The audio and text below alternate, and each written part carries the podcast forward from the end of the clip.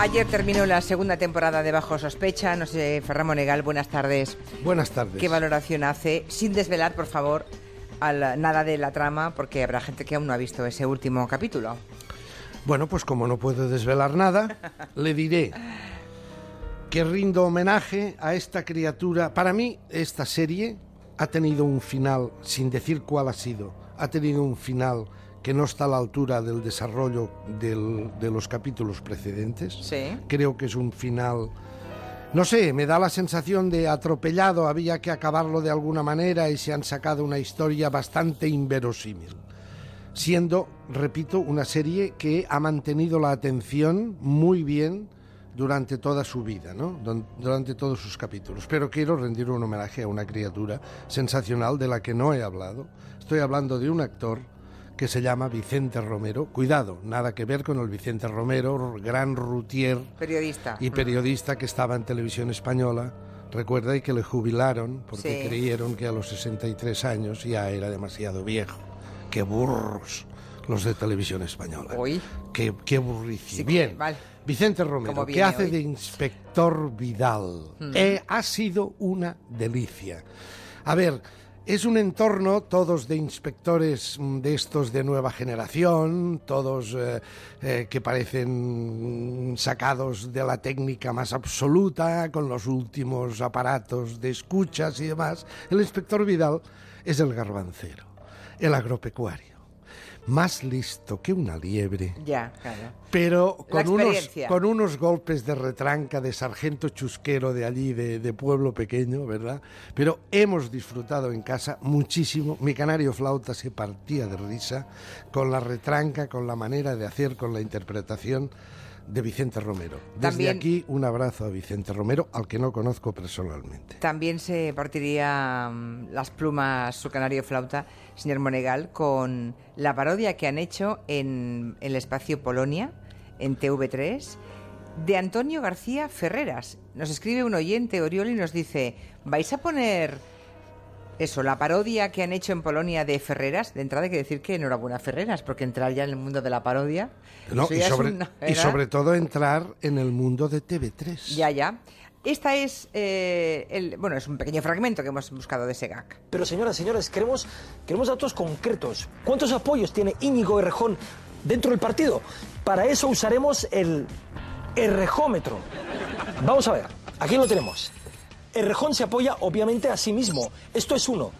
Le apoyan los responsables del área económica, del área de marketing también, el reponedor de la máquina de café y atención, porque se ha hecho con el apoyo del peluquero de Pablo. Un golpe bajo, sin duda.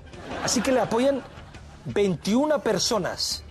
Este, maravilloso. actor, este actor, este caricato, excelente. Yo imagino que Antonio García Ferreras ya lo habrá visto. Ya, ¿eh? sí, supongo espero sí, espero que lo haya está- visto, porque la gracia, escucharlo está bien, pero, verlo, verlo. tiene mucha gracia. es Cesc Casanovas, Mm. que es el mismo que también imita con muchísima gracia a Pilar Raola. Hace de Pilar Raola. Pelo en pecho, pelo en sobacos, tremenda. Tremendo porque Pilar Raola no tiene pelo en pecho ni en los sobacos, No, evidentemente. digo Cesc Casanovas. No, ya, ya, ya, pero es que a Pilar no le hacía ninguna gracia que para imitarla a ella tuvieran que poner a un caballero, ¿eh? Hablemos de cosas muy importantes, señora Otero. Bueno, Permítame. vale. Esta patata Diga. de frita, de crítico que soy yo, que está todo, estamos todo el día metidos haciendo de voceros. No se da cuenta de mi trayectoria lamentable. ¿Cómo que de voceros? Estoy haciendo de vocero. ¿Vocero de quién usted? Sí, estoy haciendo de propagandista, ya me he contagiado, hago espuma, hablamos de índices de audiencia como si esto tuviera alguna importancia. Hablemos de un programa que acaba de estrenar Iñaki Gabilondo en el canal cero de Movistar Plus. Se llama Cuando yo no esté. Ayer por la noche entrevistaba a una criatura, Juan Luis Cordero, que es catedrático en una universidad que hay en Silicon Valley que la han montado la NASA y Google.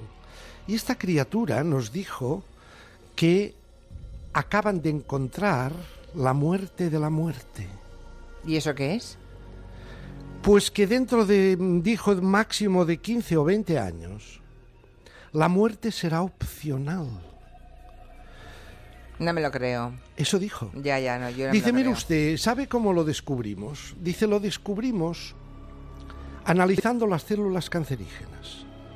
Dice, las células cancerígenas son unas células que no mueren, todo lo contrario. Hacen metástasis, se expanden, crecen continuamente, no mueren nunca. Hasta que acaban con el cuerpo que han invadido, claro. Sí, pero las, las células siguen viviendo. No, no, luego se mueren también. Se mueren porque, claro, ya, el- claro. en- dentro del receptáculo acaban también muriéndose las pobres, ¿no? Pues pero, ve. pero analizando, dice, las células cancerígenas, estamos llegando, y en 20 años, dijo, la muerte será una opción. Tú podrás morirte si quieres, pero Sí. si no, seguirás viviendo.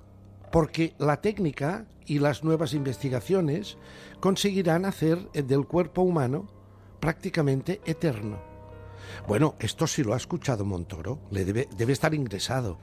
Debe estar ingresado en alguna UCI de ¿Por algún qué? hospi- Hombre, ¿sabe lo que es pagar toda la vida pensión? Ya, ya.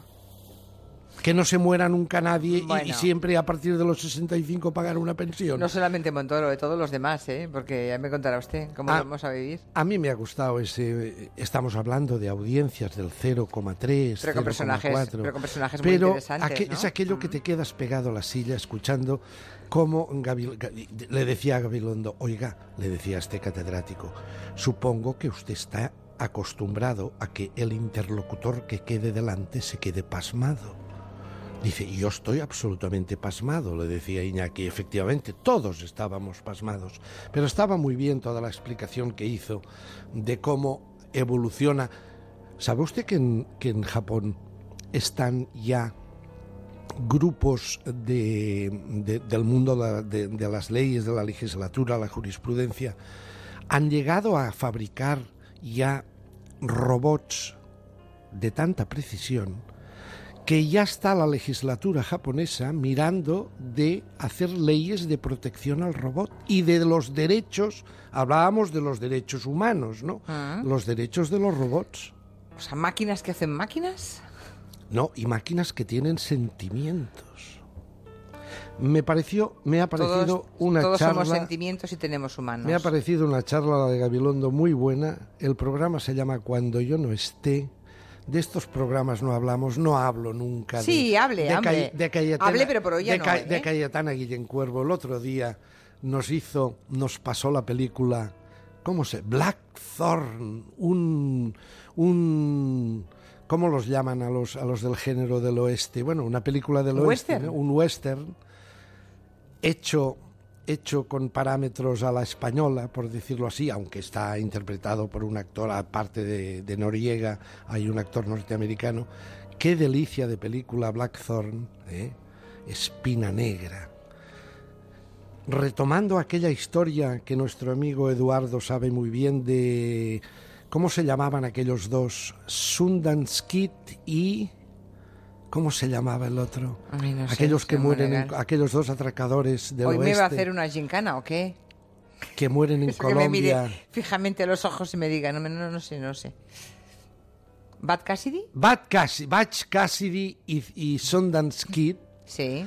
Retomando aquella historia de hace 25 o 30 años del cine, ¿no? Le da una vuelta de tuerca. Disfruté con ese programa. De esto no hablamos nunca, ¿verdad? Bueno, pues hable cuando le dé la gana. Oiga, si no hablas porque no quiere, ni que yo pintara algo aquí.